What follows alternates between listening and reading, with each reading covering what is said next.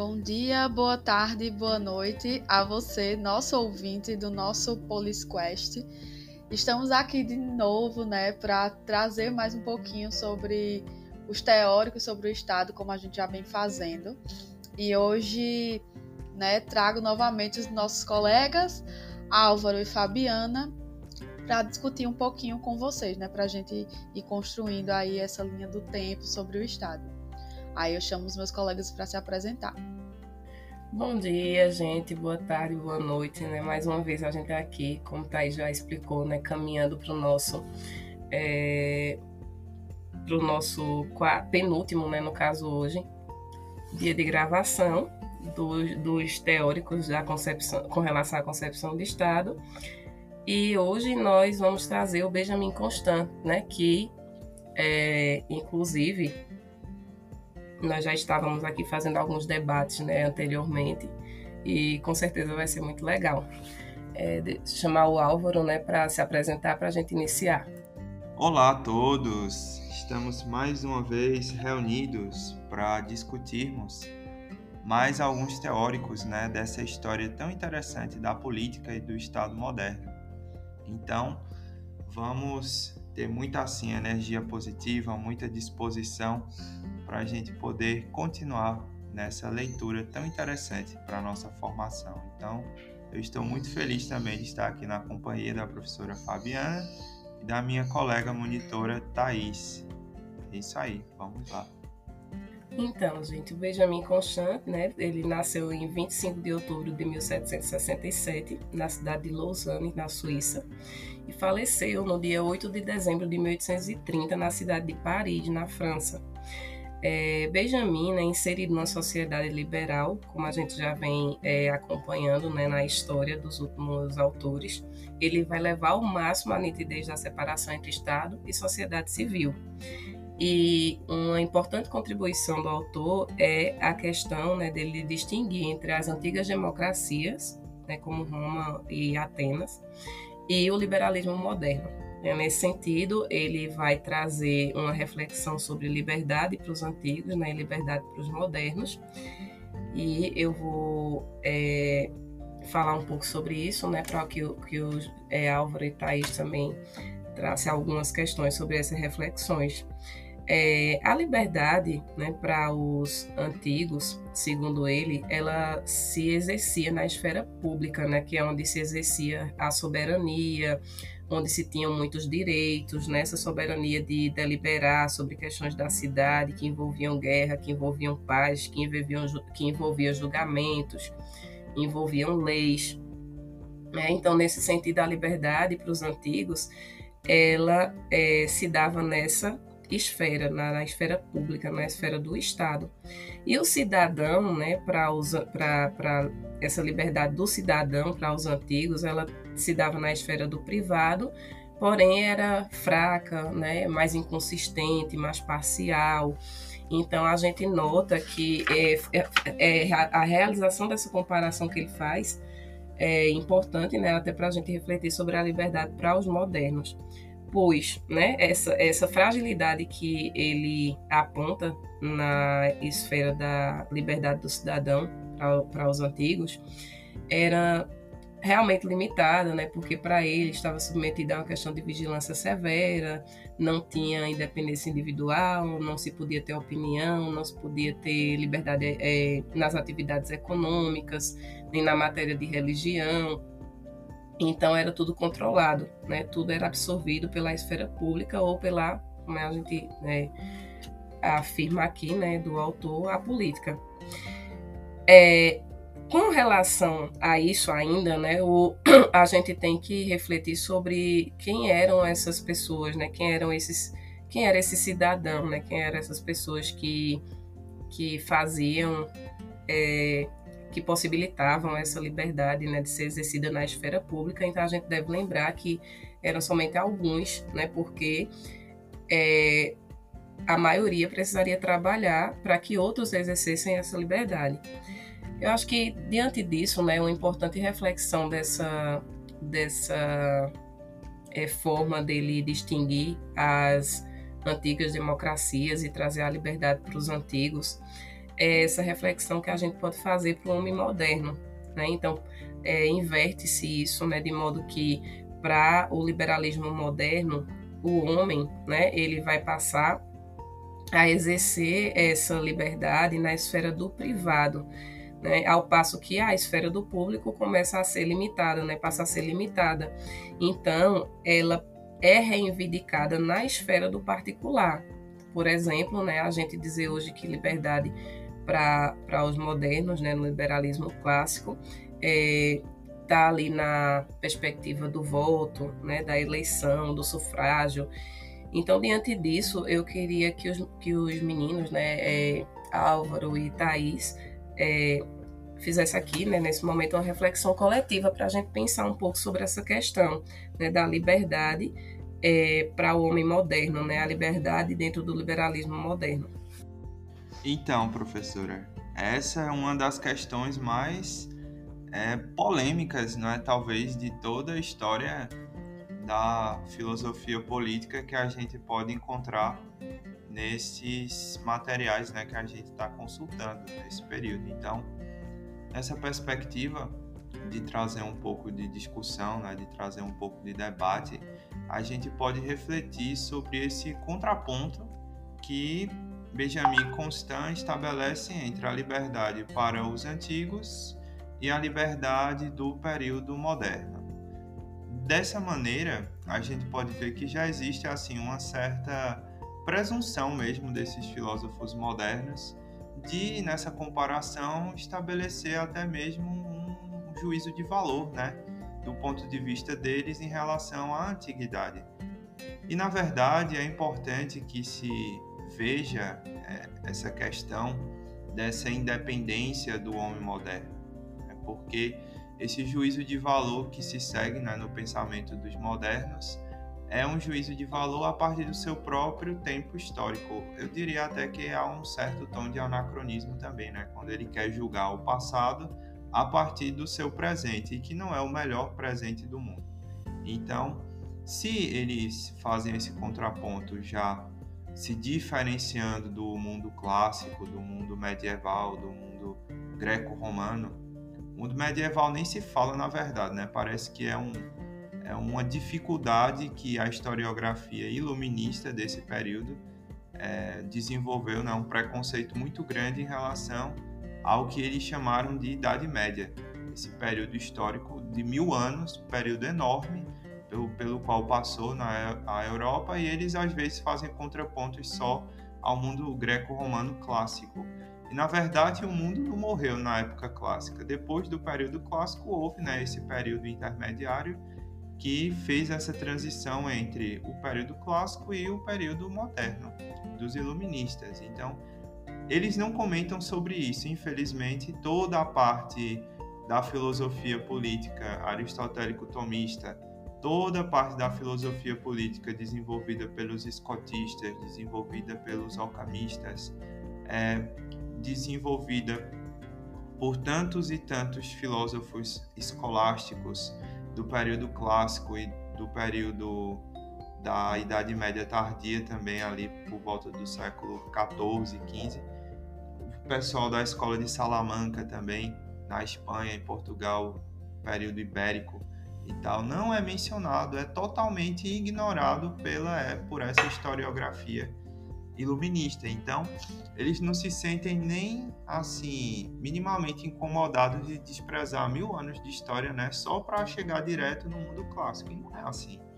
Então, eu acredito que esse juízo de valor que eles fazem tem um certo preconceito né, histórico muito grande em relação à antiguidade clássica e principalmente à Idade Média também. Por quê?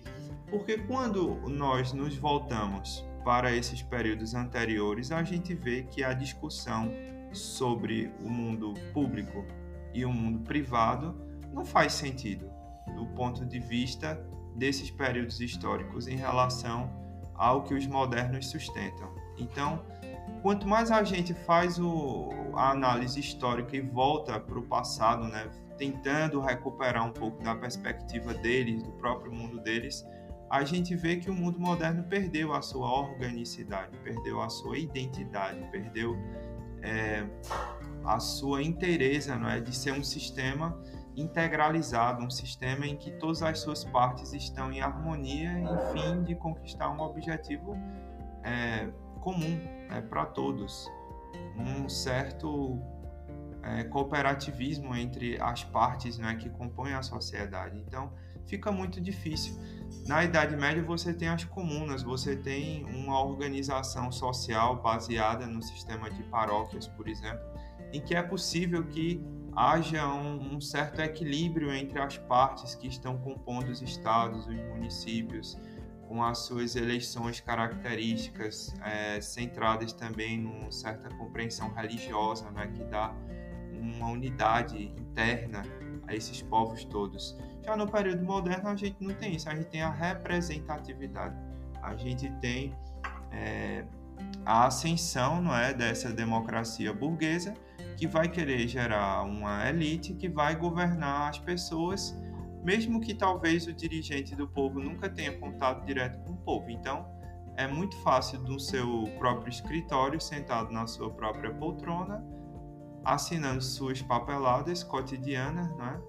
Dentro daquele mundo dos negócios que estava sendo criado, você governar as pessoas sem ter nenhum contato, sem ter as preocupações que o povo tem, que está enfrentando os problemas nas suas casas, nos seus bairros, nos seus municípios, nas suas comunidades. Então, cada vez mais vai se distorcendo nessa identidade orgânica que a sociedade antes tinha e para que isso fique bem sedimentado na sociedade, aí os intelectuais, não é essa think tanks daquela época, tem que justificar. Então, para justificar, vamos fazer o contraponto com a antiguidade. Vamos mostrar que na antiguidade não se tinha liberdade, não se tinha essa autonomia dos indivíduos que agora tem no mundo moderno.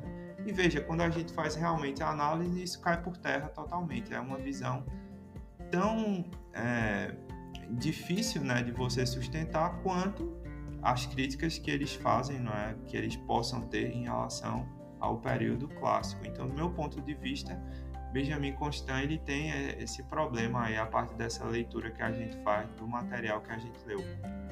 E também em relação ao que ele pontua, né, na no início do seu texto quando ele fala sobre a Revolução Francesa ele diz não é que é, é o momento em que é derrotada a fase democrática da Revolução Francesa, a de Robespierre em 1793. Então, é, infelizmente, ele faz essa associação entre esse período de Robespierre e a democracia, mas fica difícil de a gente sustentar historicamente isso devido ao problema da guilhotina. Então, as pessoas elas precisam entender que para você derrubar um regime e erigir outro regime, você não precisa imediatamente levar à morte milhares de pessoas, né, num processo extremamente sanguinolento que se chamou esse período do terror, né, posto pela Revolução Francesa.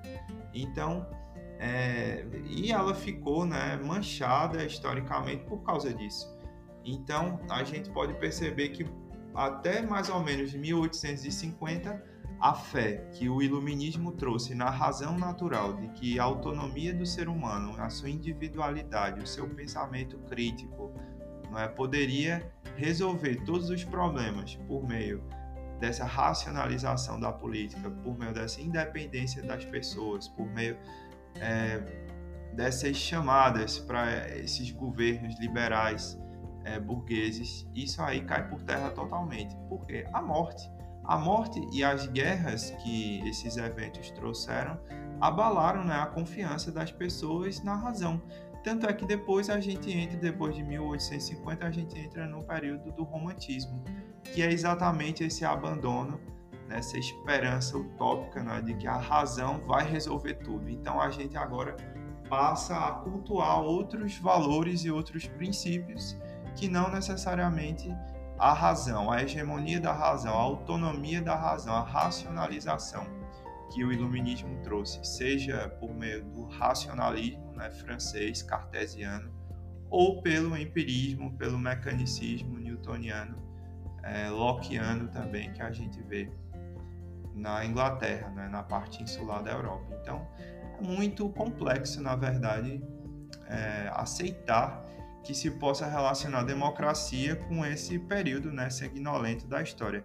Assim como também ele associa a democracia, é, como ele pontua no próprio texto, né, como ele diz, e tende-se a formar sociedades liberais do tipo que surgirá na França após a Revolução de 1830 ou no Piemonte e depois na Itália toda com a unificação do país em 1848 essa unificação que acontece na Itália, ela é uma unificação causada exatamente por associações pouquíssimo democráticas do meu ponto de vista, porque se você parar para analisar quem promove a independência da Itália nesse período contra os estados pontifícios, né, contra os, os principados em que a Itália era dividida na época, nada mais é do que a carbonara italiana, né? é a maçonaria italiana que se manifesta de um modo muito violento, com casos assim extremamente é, chocantes de pessoas degoladas com navalha não é? no, no meio da rua,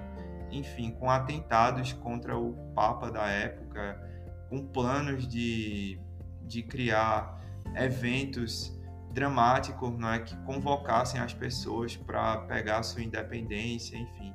Então, toda essa ideia de liberdade, igualdade e fraternidade que a gente escuta e que é tão defendida precisa realmente passar por um crivo crítico, precisa ser bem entendida, precisa ser bem mastigada e digerida para que a gente possa ver o que realmente deu certo historicamente e o que realmente foi ideologia, fruto né, dessa mentalidade liberal burguesa e que tem esse problema todo que a gente vive até hoje. Então, problema da representatividade, o problema da falta de uma organização colaborativa é, entre as comunidades das cidades, né? os municípios também que têm perdido bastante sua autonomia.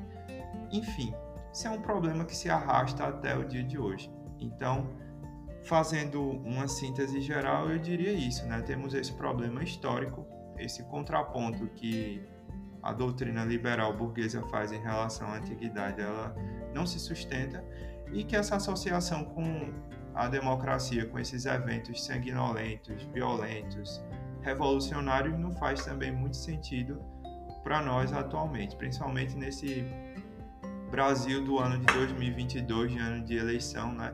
Será que realmente faz sentido a gente querer eleger uma pessoa que se diz democrática, mas que defende violência, que defende guerra, que defende ódio, seja de que partido for, acho que não. Então, também a gente não pode aceitar né, o pensamento de Benjamin Constant nesse sentido. Em geral, é isso. Se vocês quiserem comentar também um pouco mais, por favor, fique à vontade. Obrigada, Álvaro. É uma, foi uma síntese realmente bem, né, bem trouxe vários elementos, inclusive essa reflexão aí que Álvaro faz, né, sobre essa sobre a Revolução Francesa. E esse primeiro, inclusive o primeiro parágrafo do nosso texto é muito importante para a gente refletir também né, o contexto histórico e identificar é, questões que, que precisam ser refletidas para que a gente que não leve à generalização. É, então, assim, é, o para finalizar, não sei se Thaís quer falar posteriormente algo sobre o autor, mas a gente pode é, refletir né, o que ele coloca, inclusive a própria crítica que ele faz sobre a questão de Rousseau, né, ter a forma como Rousseau defendeu a igualdade. Então, a igualdade de Rousseau para ele é uma ameaça à liberdade e dessa forma ele vai defender, né, como a gente falou, que em síntese uma relação entre propriedade e liberdade, né, de modo que a liberdade para ele é uma, é, tem que ser vista como diferença e não como igualdade. Então, dessa forma, é, Álvaro fez uma boa síntese aí, né, para a gente é, sempre fazer essas reflexões, né, sobre o que os autores trazem e como é, essas ideias elas refletem no nosso tempo histórico. Então é isso, gente. Um, um grande abraço, né, e obrigada pela participação de vocês. É, enfim, deixa eu só dar a minha contribuição, né? Álvaro falou muita coisa, então para mim sobra tipo pouquíssimo. Mas é, quanto à questão, quando o Bia pediu para a gente falar um pouco sobre a questão da ideia de liberdade para os modernos, quando eu li, a princípio eu não tinha entendido, né? Mas lendo né, mais profundamente, procurando outros referenciais, é, a, a minha percepção, o que eu entendi, seria assim, que você começa a perceber que o individualismo ele está bastante incutido na, na sociedade já nesse momento. A partir do, do ponto em que você vê que a liberdade ela está nesse âmbito da vida particular. Então assim como se fala da vida particular fala de você perante as outras pessoas né? As suas liberdades como o Álvaro bem pontuou. Então realmente a, tem essa perca da organicidade Justamente por isso, por, por você estar falando de uma pessoa em específico e os seus direitos referentes a outras pessoas, né? Os seus posicionamentos e, e as suas contribuições para a sociedade nesse sentido. E ele perde realmente essa parte, né, do, do tato quanto ao, ao público, né, a vida pública. Ele perde parte desse poder. Então, de fato, o que Álvaro falou, assim, foi bem completo eu não, não tenho muito o que, o que falar, porque realmente ele trouxe, como Fabiana falou, foi uma síntese muito bem feita. E no mais é isso, gente. Eu queria agradecer a presença de vocês até aqui, tá? E que nós nos encontremos nos próximos, nos próximos episódios, tá? Um cheiro e até o próximo. Aí eu vou deixar a Álvaro aqui agradecer para a gente finalizar. Muito bem, pessoal. Então eu também estou bastante contente né, com todas essas discussões que a gente traz aqui, né? A nossa conversa, nesse diálogo é, que tenta realmente estabelecer um pensamento né, com os nossos teóricos do Estado moderno, para que os outros estudantes também possam aproveitar um pouco desse universo né, da ciência política. Se a gente tem esse gosto né, pela liberdade, pelo, pelo desenvolvimento de uma sociedade mais justa, mais pacífica, a gente tem que sempre retornar às fontes não é, do nosso pensamento ocidental e buscar nessas fontes a originalidade, buscar nessas fontes a inspiração, a criatividade, para que a gente possa não é, persistir no nosso tempo baseado sobre os ombros desses grandes gigantes. Então a gente pode recordar, só para finalizar, a ideia não é, de liberdade trazida pelos clássicos, trazida pelos antigos, e que a gente lembra do grande orador romano Marco Túlio Cícero, em que ele diz o seguinte em relação à liberdade. Ele faz a seguinte pergunta: Como então diz Cícero: Tu pretendes ser um imperador se tu não podes nem mesmo comandar a ti mesmo. Então, a grande reviravolta que o estudo dos clássicos e da política clássica traz para nós é exatamente esse domínio de nós mesmos, é essa autorreflexão que a gente precisa ter no nosso cotidiano para que a gente, enquanto professores também que desejamos uma nação mais justa, mais igualitária, mais pacífica, com educação para todos, com saúde para todos, com qualidade de vida para todos. Se a gente deseja tudo isso e se a gente não se autogoverna, se a gente não tem os limites impostos a nós mesmos, como é que a gente quer escolher representantes que sejam bons? Na verdade, o povo tem o representante que merece e, no nosso caso, a gente precisa exercitar bastante é, esse autodomínio, essas virtudes que os clássicos pregavam e que atualmente estão fora de moda, né? Então, vamos abrir o baú da antiguidade, vamos tirar aí coisas novas e velhas e vamos entender o mundo realmente por meio da ciência política. Então, do meu ponto de vista, eu estou muito feliz, muito contente mesmo de ter esse diálogo, essa abertura né, com a professora Fabiana, com o Thaís, para a gente sempre melhorar. Então era isso, gente. Meu abraço para todos e eu espero que a gente se encontre mais vezes aí pela frente.